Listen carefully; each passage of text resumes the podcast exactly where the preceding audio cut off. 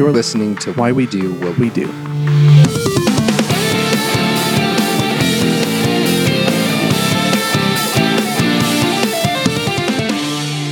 right, welcome to Why We Do What We Do. I will be your host, Abraham. And I'm Shane. Thank you for joining us today.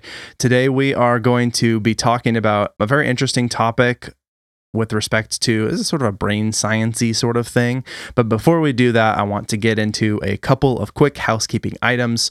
First, I am very excited to announce that next month, starting at the next episode after this one, we have decided that we are going to do a sort of Halloween y themed month of October. So there are five weeks in October. We have chosen five topics that are sort of in the creepy ish realm. This was Shane's idea. So thank you for even suggesting it, Shane. Yeah, I think we're going to have fun. This is where why we do what we do gets spooky. Exactly. Yeah why we do spooky things. so yeah, so that's what October is going to be. So I'm really looking forward to it. Come back, join us for that. Recommend us to someone who's into the the creepy psychology stuff because all of it's still going to be psychology because you know that's what we talk about here and inside of that we're going to be tackling that sort of creepy-ish stuff so i'm going to go ahead and I guess not spoil, but uh, alert everyone to the first episode is going to be on drum roll, Shane. Clinical lycanthropy. Yes, and so you'll learn all about that in that episode. And uh, as I said, we'll do that for each week in October. And I think you know we may announce them ahead of time what we're going to do, or if you want, we can keep them hidden. Let us know. Leave a comment, send us an email, tag us on Instagram. Let us know. All right other quick housekeeping item is just reminding everyone that you can find us on any of the platforms. And if you do like our show, one way that you can support us is by leaving us a review, leaving us a rating, which you don't necessarily have to leave a review for, but ratings are cool. Helps other people find us. It sort of puts us in a category where more people are likely to see us in terms of how the software algorithms sort of work. You can join us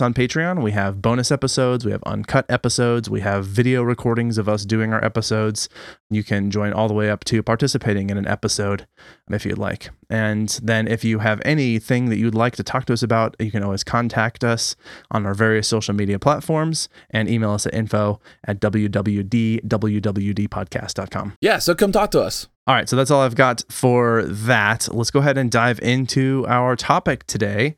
And let's begin with Shane. Do you have or do you know anyone who has had a seizure? So I do not have seizures, but I do know I have worked with some individuals who do, and it can be pretty interesting. It can get really complex really quickly. When you say work with, are these coworkers or people that you are providing services for? So I apologize. I, these are individuals that I provide services for. Okay, got it. Part of my role has been helping to monitor and help manage some of the seizures that they may be having and, and collaborate with some other professionals to ensure that it's being managed safely.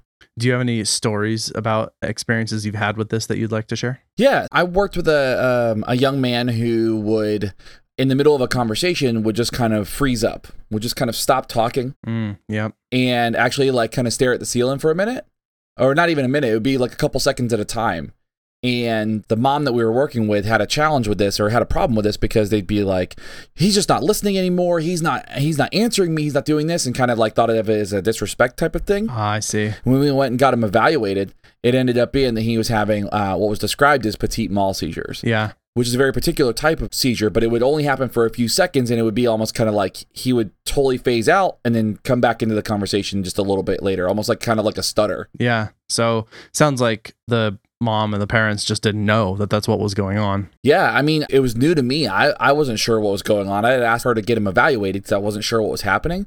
I didn't know that was a type of seizure until we learned about it. Oh, okay. So I have, and actually the reason I asked you about the coworkers is that most of my experiences have come from people that I was working directly with as coworkers. And one of the very first ones that I remember ever seeing, I was at this, it was a call center where I worked and one of the other people who worked there turned around in their chair. So we all had these, they were like semi cubicles. They weren't full cubicles, but we sort of had walls between us. And they started just sort of reaching out into the air. Oh. Like they were trying to grab something. And they started, their eyes were darting around really quick and made some vocal noises and then just fell to the ground and started having a seizure. So that was it was so different from anything I'd ever experienced at that point. I remember it fairly vividly. And then my roommate actually when I was starting in grad school, he was actually working with a client and I was in my office and because we were roommates, what happened was he apparently started to have a seizure what we'll describe as being called a grand mal. And people like ran to me and they said, Does he have seizures? And I said, Not that I'm aware of. And so I ran down and I was sort of there with them. But at the time, thinking, I don't really know what to do. And so they actually, after that, gave everybody basic emergency response seizure training in the clinic, which was smart on their part. Yeah, I have a friend that I've asked some questions about because, um, you know, it, it's something that has been managed for a long time for her. And one of the experiences that she talked about is when they discovered that she was having seizures, she was not able to drive for almost a year. Wow. That in itself was was incredibly restricting. Yeah. She wasn't able to drive to work. She had children. Like there, there's a lot of stuff going on that really kind of she has to be more mindful of as a result. So she has to manage them in a very particular way so that she can actually like live a fairly unrestricted life. I mean, things are good now, but you know, there was a period of time where she had a really hard time with it, it seemed. Now, that client that you were describing that you worked with who had seizures, how often were they occurring? Before they were managed, it would be in a just a daily conversation. It would happen a few times in a in a conversation. Oh wow! And it would happen every day, but maybe let's say I would have five sessions with him a week.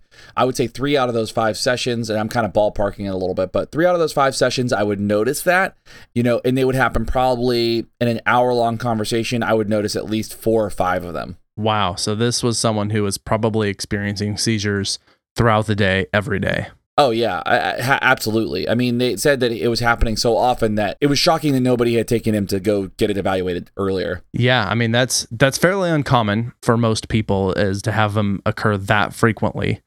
And we'll get into that a little bit more, but there was one other individual that I worked with who was a client that I was providing services for and he was actually fairly similar in that he had seizures every eh, maybe 20 to 30 minutes, sometimes more, sometimes less. And very interesting. Uh, his his were a little more intense and also a little more long lasting, so they could go on for a minute or so, and didn't necessarily involve what people might think of when they think of seizures as that convulsing, but it was a lot more of this. It, it was almost like those little toys when you press the bottom and they just kind of go limp. Yes. It was kind of like that. All of a sudden, he'd just kind of lose a lot of muscle tone and just kind of be staring off into the distance and would just be that way for a little bit. I'm glad that we shared those stories because I think that kind of helps undo some of the conceptions about seizures, right? People think that it might be this one thing and it's actually kind of this pretty wide array of different things that could happen. Yeah. And do you know the difference between a seizure and a seizure disorder? I personally do not. Even having worked with somebody who has seizures and seizure disorders, I don't know that I've ever spent time looking at the difference between the two. Okay. Well, we'll get into that a little bit. Today, we're going to be discussing seizure disorders specifically, what they are, how they occur, the impact of them, treatments for them, and what to do in a situation if you do experience someone having a seizure. And this is not going to be medical training. Don't consider this, you know, medical training, but just general advice for the sort of best practices of how to react in that situation for most people. And just provide a general understanding of what they are. Yeah. People just don't even know what they are. Yeah, perfect. So let's go over essentially what is what we're kind of talking about here. So just to give an overview of seizure disorders, there are at least 40 different types of identified seizure disorders, and these are medical conditions characterized by multiple electrochemical convulsions in the brain that result in either a generalized seizure, which sort of means a complete, involves the whole brain, whole body, that sort of thing, that can result in a loss of consciousness, or it can be a partial or focal seizure that can result in partial loss of consciousness or confusion. And then there's something called an unknown onset seizure, which may include features of both the general and the partial, and may include motor or non motor muscular elements or drops in awareness or like lack of awareness, I guess. Yeah, so most of the types seem to be classified based on the kind of symptoms that they produce. So you'll see, like kind of Abraham mentioned, there are a lot of different ways that this could go. It could be full loss of consciousness. It could be, you know, I know that there are, is it febrile seizures that are like the onset might be as a, a result of a high fever there's a lot of different ways it can go. So they're classified by the types of in the symptoms and the kind of symptoms they produce. Yeah, exactly. But generally speaking, as we mentioned many times, the brain is the centralized hub where all the different parts of our body are connected, but it only works because the right connections happen at the right times, the right communications. It's sort of like like a keyboard on a typewriter. And I use typewriter because computers are work a little bit differently. But let's just say if you type the right keys in the right sequence, you can get a story that you can understand.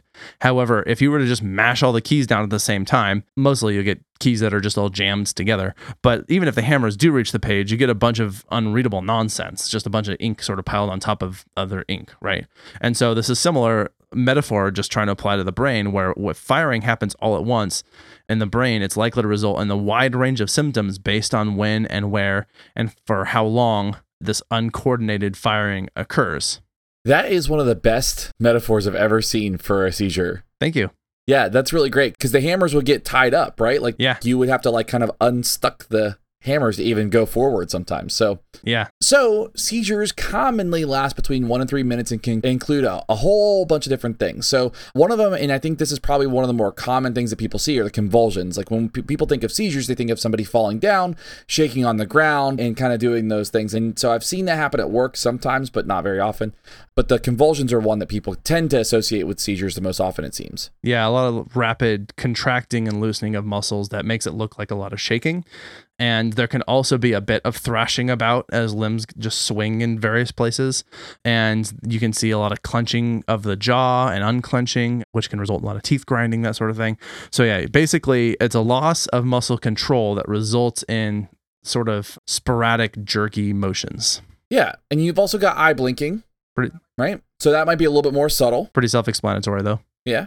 Lips might be slightly they, they they might slightly jerk or move, so that might be kind of like a like almost like a twitch. Yep. And and as Abraham described before, you've got a sudden loss of muscle tone, almost like that toy that loses all its support. Yep. A head dropping suddenly. The person might cry out. The person could fall to the ground. They may experience some changes in taste or smells. That's a new one. I've never heard that one for a symptom. Yeah, it's basically actually any of the senses. Any of the senses can have this random, sudden, like you smell something that isn't there, or it's like all of a sudden you have the smell of bacon in your nose, even though there's nothing around. And it's not actually in your nose. It's just that there is a certain experience that can happen when the parts of your brain that are associated with those senses are all of a sudden triggered and the absence of those senses creates like a hallucination of what that sense would be like and that can be the sound smells visuals all kinds of stuff And then you also run the risk of like more severe situations where somebody could bite their tongue. Yep. That gets a little scary. And the person cannot answer questions. And that was something that I had experienced with the young man that I was working with. You may also have thought disturbances, eye rolling, and the person may also involuntarily urinate or have a bowel movement. So, and I think it's probably important to note that it's not usually that one of these things happens in isolation. right you'll often get a lot of combination of those things some of them more intense than others you might have only one you might have almost all of them you know and then those are just the most common ones there are many ways that this can show up for people. As a matter of fact, there are some websites that talk about seizures that specifically say that no two seizures are alike because it's just it's so it's such a different experience for everybody and the way that it occurs is so different. Yeah, so I guess when we kind of talk about seizures, one of the more important things we kind of mentioned that they usually last between one and three minutes. But if it lasts more than five minutes or there are several consecutive seizures, you should immediately call whatever emergency number you have. So in the US, it's 911. It's actually a good idea to call the emergency regardless of how long it lasts because it may be a symptom of something else too, and it's worth getting it checked out. Yeah. Now, one thing that we talked about is the difference between a seizure and a seizure disorders is that seizure disorders are regular occurring and a seizure is a single instance of one. Okay. So seizure disorders characterize common repeated experiences of having a seizure. And an important thing here is that if people have heard the term epilepsy, I'm not sure if we've mentioned that so far in this episode, but epilepsy does not characterize all seizure disorders. As a matter of fact, as I mentioned at the top, there are about 40 different kinds of identified seizure disorders, and epilepsy is only one type of seizure disorder, and it has a wide range of possible symptoms. Again, so it's just there's there's a lot of variation in how this works. So I want to come back to describing sort of the process of what this looks like in the brain. Okay. Let's do it. All right. So as I mentioned before, our body is basically a bundle of long fibers that we call neurons. And these neurons could have evolved to communicate primarily with just the neurons in each respective part of our body. So, for example, we could have evolved so that the neurons in our arms were all connected together, and then our arms would work really, really well together and independently from the rest of the body, but they wouldn't necessarily coordinate with other parts of the body as easily, such as with our legs or with our eyes or something like that. And this has actually happened. This is how octopuses work. Each of their arms has a little cluster of neurons bundled together such that each arm basically has its own version of a brain. Octopi are wild. Yeah, aren't they cool? So they don't actually have a centralized brain. Their nerves are more spread out and have a whole bunch of little hubs. So an octopus kind of has eight brains, if you want to think of it that way. That's interesting. Yeah, and so that is that is just a different way that a creature can evolve. And there are certain advantages and disadvantages to that. One thing to think about is how long it takes the message to get from one part of the body to another. And that if you have a brain that's really far from another part of the body, then the amount of time it would take a message for let, let's say pain. Let's say you're a very very long creature. I don't know, 70 feet long, like you're a giant dinosaur. And if you at the very tip of your tail is so far away that even though neuron signals travel extremely quickly, it might not be fast enough to avoid danger if something hits your tail because it would crush it or pinch it or it'd scratch it or whatever happens and it would take just long enough for that signal to get to the brain for the animal to react that it would not allow them to survive very well. So it might make sense to have multiple sets of little ganglion and little neuron clusters in different parts of their body. And there was this hypothesis because of the size of dinosaurs and that exact problem, there was a hypothesis put forward by some paleontologists that there was something called a hind brain where they had like a little mini brain near their butt. But I think the evidence has more or less suggested that probably was not the case. Ah, that's a shame. I would love to do an episode on butt brains. that, that would be fun. so, in humans, humans are not generally long creatures, but so with humans though, our nerves all connect in one central place, and it's our heads, and there they form our brain. What's important to understand in this is that the way our body is connected is that certain neurons only communicate with certain other neurons at certain times. Essentially, a neuron only produces an electrochemical signal, or we could say it fires, at certain times with certain other neurons. Yeah. So, for example, the neurons that fire when you're looking at something and then grab for it and you close your hand around it, like in that step of things, like you're reaching out to grab something, at first the neurons in your eyes are firing, then the neurons in your arm are firing, then the neurons for your fingers are firing, and they they occur in a very specific sequence that allows you to grasp something and pick it up. If it occurred out of order, then you would not be able to grasp something and pick it up, right? It'd be like all of a sudden your fingers clench, then you move your arm forward, then all of a sudden you see the thing that you're moving your arm toward. Like that would that would just not work. So you can see immediately that when the order gets scrambled or all of those happen at once, then you it doesn't look like a intentional behavior. Right. So you can imagine that if all of those neurons just started signaling all at once and there was a sudden burst of electrical activity, way more than would ever actually occur in even the most neurologically demanding scenarios, our experience would be something like white noise for the entire body and senses, and you would get the symptoms that we described above. And now we need to be careful not to be misleading. It's it's not necessarily that all neurons are firing at once for every person who has a seizure okay? It's often it's just parts of the brain that suddenly become very active which means of course that only certain parts of the body and and senses and and sort of cognitive processes are involved so that you get some symptoms like unresponsiveness or maybe saying random nonsense or a loss of visual acuity or any of the other things that we discussed, but not necessarily a loss in other things. Like someone might be standing there and able to coordinate their standing, but not be able to hear and attend to things around them, sort of in this similar the the example that you had given. Mm-hmm. Alternatively, you might have someone who seems to be hearing things but isn't able to form any kind of words and isn't able to really gesture and move very easily. I mean, it could look like a lot of different things and it's just so different for other people. Yeah. So, as we kind of talk about and kind of form this idea of what seizures are going to look like, it's important to also understand that they happen in stages right? So they do happen in stages with a beginning, middle, and end. And at the beginning, there might be a few warning signs, such as changes in sensations like touch, smell, etc. And that's probably where like some service dogs come in, like epilepsy dogs come in. They they can sense these changes. Good call. You might see some behavioral changes and confusion, and many actually report seeing an aura. Yeah. So a weird color or energy radiating out. And that's not your weird hippie aunt that's just going like, I see your aura, and then like you should be like, you're about to have a seizure. Like, it's not like that. It happens more suddenly. Like it's not like somebody who sees auras all the time, right? They might be having seizures, but probably not. Yeah, probably not. and good call on the seizure dogs. I totally did not think to include that when we were prepping for this episode, but that's a really interesting one. It might be fun to tackle a little bit down the road. Okay, so you just talked about the beginning. During a seizure in the middle, is when some of the symptoms that we mentioned earlier occur. And so that's all of those things that we described in terms of the muscle loss, the lack of focus, the convulsions might happen there, the, you know, sort of head dropping sort of stuff, the eye blinking, the teeth grinding. That's when those things are going to occur is during the middle section, if you will, the middle stage of the seizure. Yeah, and then towards the end, people do recover pretty immediately. Some people do, but others it takes a long time. It may take some hour, uh, maybe even a day or so to, to recover fully, to get back to feeling normal. I've worked with some individuals that have like when they've had a seizure, they've gone to sleep pretty soon after because they are just exhausted from it. Yeah. There are people that report feeling weak or tired, and those are for some of those individuals that have m- more severe symptoms related to it. Some people experience shame or embarrassment because it is something that's like out of their control, so they'll they'll have an episode and they're like, "I'm sorry, I'm sorry, I'm sorry, I didn't mean to do that." And and I've never been I've never met anybody that's been like,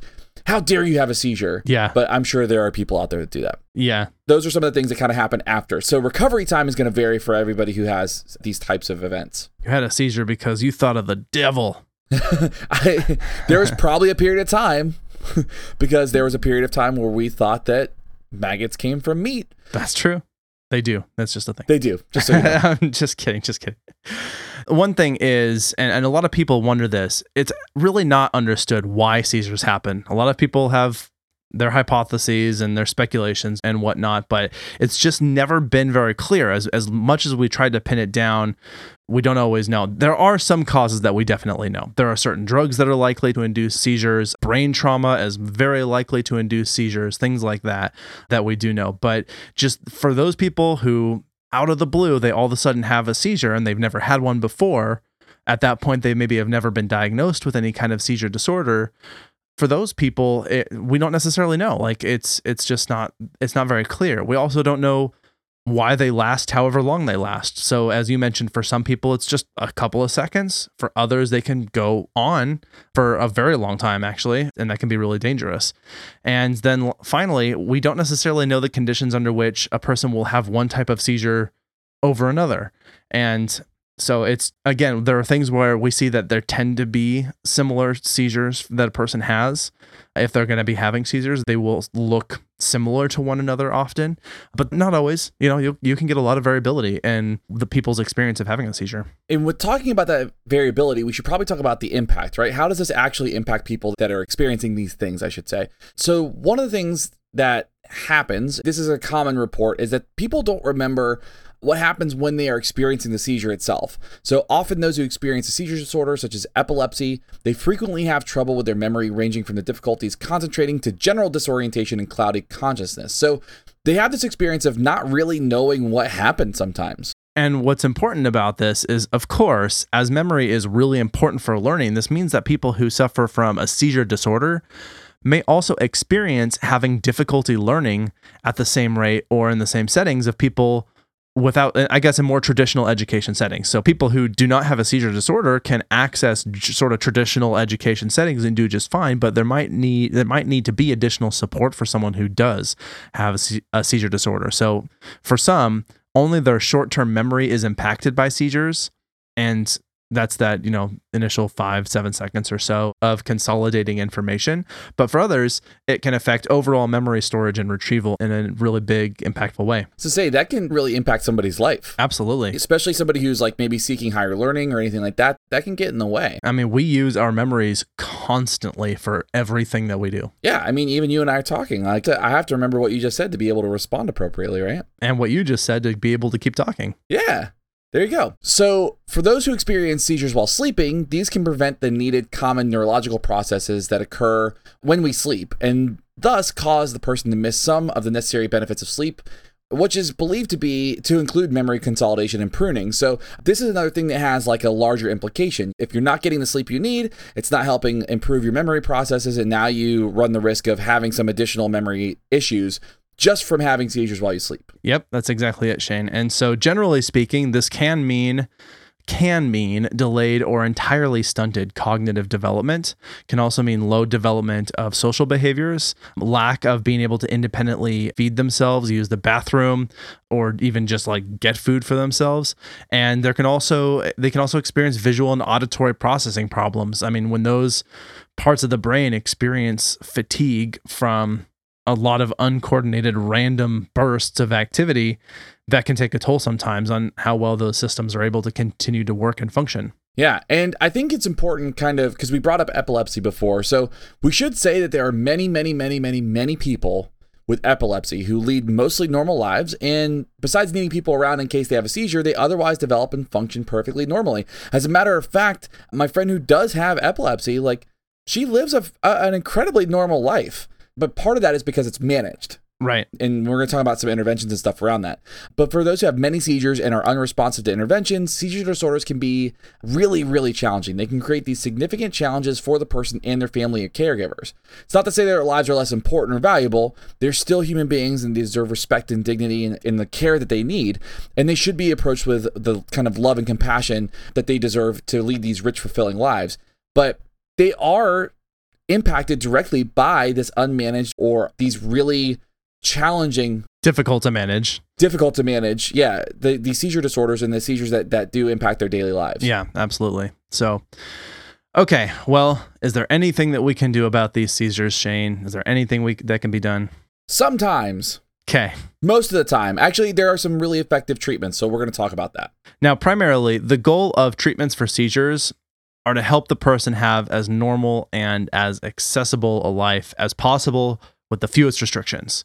So it's not necessarily to, because the cause is often unknown, a lot of times treatment is managing symptoms. If they can get after the cause, then they will. And if there's any other way to make that person more comfortable and have access to the least restrictive environment possible, then that's essentially the goal of treatment. Yeah, and so a lot of times what you'll see are these treatments include uh, medications such as anticonvulsants. Sometimes uh, there's some surgery that impacts uh like you know impacts the vagus nerve stimulator and all that or with diets such as ketogenic diets. So there's a lot of different ways that people do approach it. What i have seen more than anything else is the use of some kind of anticonvulsant medication. Right. Especially like working with individuals with special needs that tends to be the easiest accessible type of intervention. Yeah, I think you're absolutely right. And I didn't look up the numbers on that, but I do believe that medication is the most common way of approaching treatment for seizure disorders. The vagus nerve stimulator, I didn't want to go into super in depth detail on that here, but I was thinking there might be something cool to talk about, like deep brain stimulation generally, and like having this, you know, a magnet implanted in your body that you sort of trigger an electrical impulse with. Hmm. And like all of that's very cool. And I think it actually might be better on its own. I really just wanted to keep us focused on seizure disorders generally in here, but I'd like to come back to the vagus nerve stimulator and other deep brain stimulation. Now, moving on to other things, we mentioned sort of the big three. You got medication, surgery, and diet.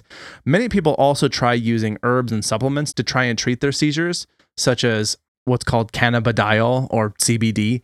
And there has been a lot of research on CBD, but the results are fairly unclear. Now, some people report CBD as the most effective intervention for them, while for others, it does not appear to help at all. This doesn't do anything. And so, the mechanism by which CBD w- could help is just entirely speculation at this point. We don't know. Like, we can hypothesize, we can make some educated guesses, but we just we don't know how and when it works, for whom it's going to work versus for whom it won't. And mostly the research just does not clearly indicate how well it works, for, for whom and what type of seizures it'll work, what doses are necessary and sufficient to achieve a therapeutic effect. So, like, I would love to be able to be an advocate for this because I've heard of. I've heard of this being really effective for people, but the evidence just isn't super clear right now. And so hopefully we'll find out that this is a really powerful intervention for a lot of people and who those people are. And right now, we just don't know. And I think that is probably the case for CBD in general. Yes, that's true. In general, for everything, right? Like it's highly anecdotal, not a lot of really good research or evidence to support it. So hopefully we find some really cool stuff with it to look at that therapeutic effect at some point. Yeah, and I mean I've I've taken CBD for pain management and have found that I experience some relief with that. I'm not clear if it's just a placebo effect. It very well may be, but it's I found some benefit in it, but again, like it's just yeah, the research needs to be there. The science needs to there needs to be some good science and funding for science to be done on this so that we can really speak to the conditions under which this is likely to be helpful and for what and for whom. One of the other interventions that we see um, would be that some people have also applied teaching strategies derived from behavioral learning theory or B.F. Skinner's behaviorism. And there's been some success with these individuals. What they've found is they've implemented these strategies, they've implemented this teaching, and the individuals that are receiving that type of intervention are benefiting from learning new skills to help improve their quality of life. Yeah, and it's not again, it's not super clear that this is going to be the best intervention for those individuals, but it might be, you know, it, it might be at least something to supplement with other interventions. Like it could be the case that that coupled with anticonvulsants or that coupled with CBD or that coupled with surgery or maybe all of those things, you know, honestly, you know, I don't know, but all of these things have some amount of evidence to suggest that they might be effective for people who have a seizure disorder. Yeah, I mean, I would imagine, you know, for somebody who has pretty overt symptoms, or signs, like we talked about the beginning, middle, and end, I think there would probably be some good teaching strategies for somebody how to maintain their safety when they do have a seizure coming on. Like they can identify the signs and engage in a set of behaviors to prevent any further injury. And that is an incredibly good opportunity to segue to when talking about safety to what to do if someone is having a seizure. Do you think that's a good place or do you want to elaborate on that more? No, let's do that. That's perfect. Perfect. Great. I was like, man, that was that was such a good setup. Maybe you did that on purpose. Sorry to make it awkward. no, that was a that was entirely by happenstance. Great. Well, I loved it. So first, for what is called a generalized tonic-clonic, or otherwise known as grand mal, or maybe you think of as a big seizure, and this is the one that you're probably you ha- probably had in your mind when thinking about what seizures are. The very first thing to do in situations like this is clear the area of people and also any potentially dangerous objects, such as things that are sharp. Okay, so basically, you just want to make the area that that person is in as safe as possible for everyone involved. You don't want people getting hit or scratched. You don't want the person who is experiencing the seizure to hurt themselves on anything sharp or or dangerous or chemical. You know, like it's just you want to keep make that area as safe as possible. I used to work at a seafood restaurant, and uh, one of the employees there had a seizure. Uh-oh. Well, he was a cook and had a seizure in it's a southern seafood restaurant where there are deep fryers and grills everywhere. Yeah. And he ended up falling, but the way he fell is his head fell like went up under one of the ovens. So this one in particular is one of the most important things. We had to be able to like pull him out from under the oven so he didn't hit his head on the oven and and all that while we were in the kitchen. Yeah. Jeez. Mm-hmm. I know that's a really intense one, but and he was okay and got it all treated, but it was one of those things. So good. Number one, keep the area safe. Remove dangerous objects. Number two would be you want to try to gently roll the person onto their side. This is primarily to ensure that their airway doesn't get blocked and that they choke. So I've heard stories of people swallowing their tongues and stuff like that. Uh, that actually doesn't happen, and we'll get to that.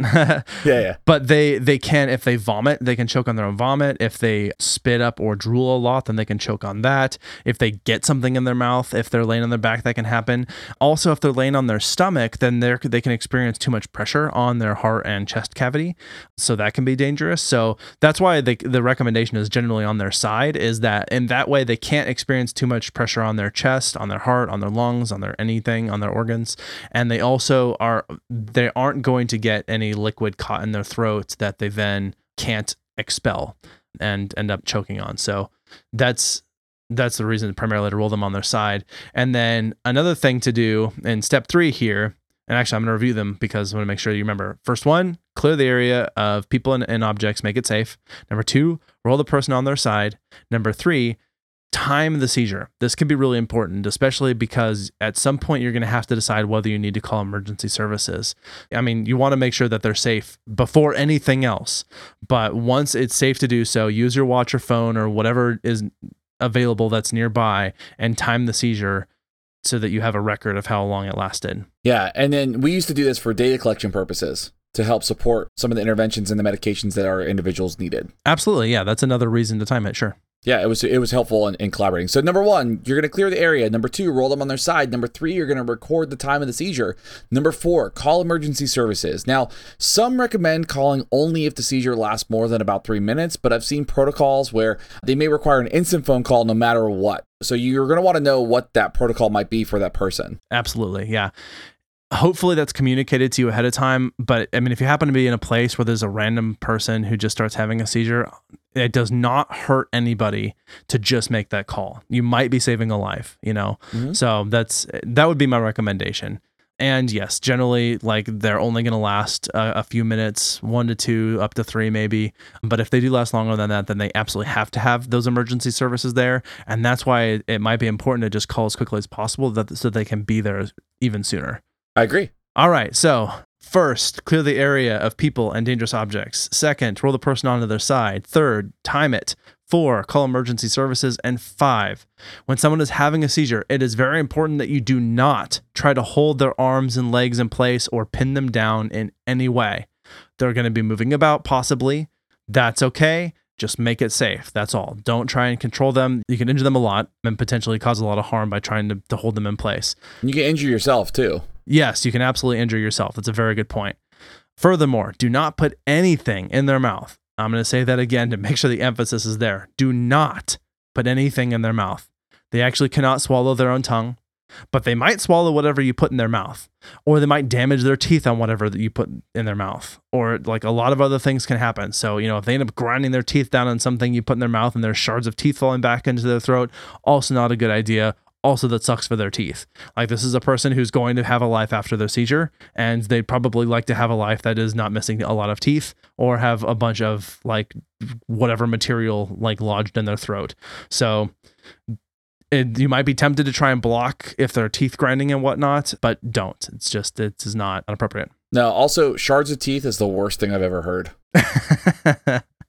Should It be, sounds terrible. It sounds like it could be a good band name though. You know, so if any of you out there are playing in like I don't know some really loud metal band, I guess that's a really great name for that, Yeah, I was just thinking like grunge or metal. That'd be a good a good band name. Shards of Teeth. or a grindcore band.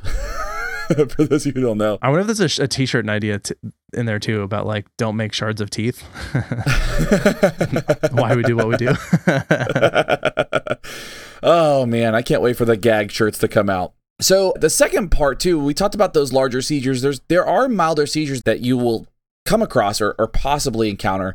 The person will often be like someone who is in a trance or sleepwalking. We kind of talked about that before, where they're not responsive. Maybe they kind of get you know limp or floppy, if you will. Floppy. That's a good description of it. so you might have you might have one of these things, but what we we've got some steps for that too. So the first one would be gently lead, guide, or move the person away from anything dangerous or any dangerous situations, just in case. It can't hurt to be c- cautious in this situation. Yeah, and I mean if they're in a situation, if they're already in a safe place, great. Just you know, move anything else in the in the area. But yeah, just try and lead them to a place where they'll be the most safe if they need to be. Yeah. Two, again, time their seizure. Right, you want to make sure you get that for them so that they do have that information. That's going to be valuable medical information for them. Right. And then finally, you want to make sure that you or they report that seizure to their doctor, whoever that might be.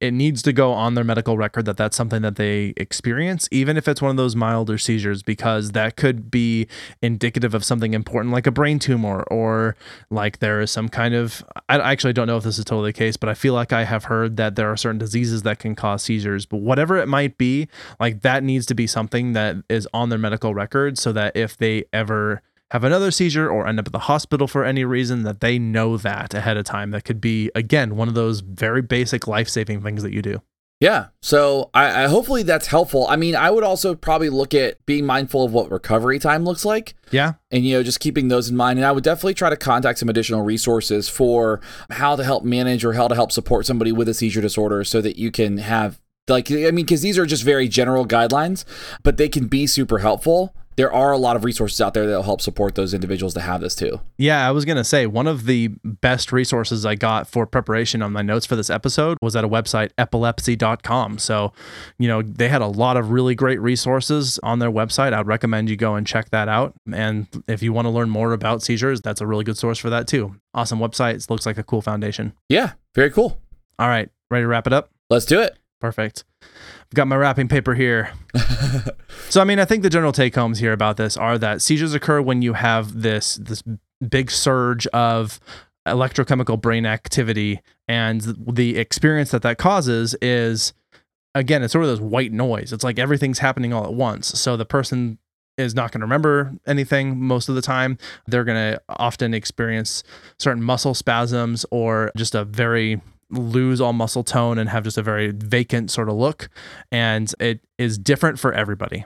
Yeah, and I think there are some misconceptions. Like even I had heard that you can somebody can swallow their tongue and you can't, right? So that if that information is out there, then it's important to recognize that there might be some misconceptions about this. So I would still go back to the idea of like, you know, try to keep that person safe. If you know somebody has a seizure disorder, ask them you know, if they're willing to share what ways you can support them and keep them safe too. But at the end of the day, it's just one of those things where it is very different, it's very unique, and it is far more complex than I think people make it out to be. Yeah, I think that that's a great point with, you know, asking someone if you can, you know, be of assistance to them should they experience some kind of seizure. And then just some of the treatments we talked about are primarily you have medication, surgery, and diet changes. And I think all of those would be interesting generally to sort of cover on their own. I'm not sure how much we could do with anticonvulsants. Hmm, maybe something. Might be like part of a pharmacology episode or something. But the vagus nerve stimulator I think would be really cool. And then there's a lot of interest and a lot of anecdotes about the usefulness of CBD, and hopefully the science will catch up to that. Fingers crossed. Those are all the take home points I've got. I don't have anything else that I would add. I considered reading through to like what to do section again, but we repeated it like four times, so hopefully that was sufficient. Yeah, and if not, we'll probably link some resources in the notes and stuff so you all have it. All right. Well, thank you so much for listening. Thank you for recording with me today. Shane, if you have any stories about seizures, if you'd like to educate us about something that we got wrong, feel free to leave us a comment, send us an email, or say something nice to gently correct us on any of the social media platforms. And we will gladly do a correction or do maybe make notes to that episode on the webpage to address it. Uh, you can find out more about this episode by going to our website, which is www.wwd.podcast.com. And of course, you can find us all over the place anymore. Yeah. And again, if you want to support the show, tell a friend. Yeah, please share the posts, comment, like all all that fun stuff, all the things that the social media people do. All right, join us for the month of October for our creepy psychology extravaganza. Starting with clinical lycanthropy. Yes. Which is just you know, psycho, psych, psychological werewolves is what we're looking at. That's exactly it. looking forward to it. Yeah, it's gonna be good. We're gonna have, I think we're gonna have a lot of fun with it. It's gonna be a really interesting month. All right, perfect. Well, thanks again. This is Abraham, and this is Shane. We are out. See ya. You've been listening to Why We Do What We Do. Why We Do What We Do is supported in part by our amazing patrons. Thank you. If you like what you heard, consider becoming a patron by heading to patreon.com slash wwd.wwd podcast. You can also rate and review us wherever you get your podcast or share this episode with your friends. If you have any comments or questions, we'd love to hear from you. Find us at wwd.wwd podcast on your favorite social media platforms. You can learn more about this and other episodes by going to www.wwdpodcast.com. There, you'll find links as well as detailed and shareable show notes. Why We Do What We Do is researched and produced by Abraham, Ryan O, Shane, and Miranda. Artwork and logo design by Andrew Pollock at nogdesigns.com. Video and production assistance from Tyler Brasier with music courtesy of Justin Greenhouse. Thanks for listening, and we hope you have an awesome day.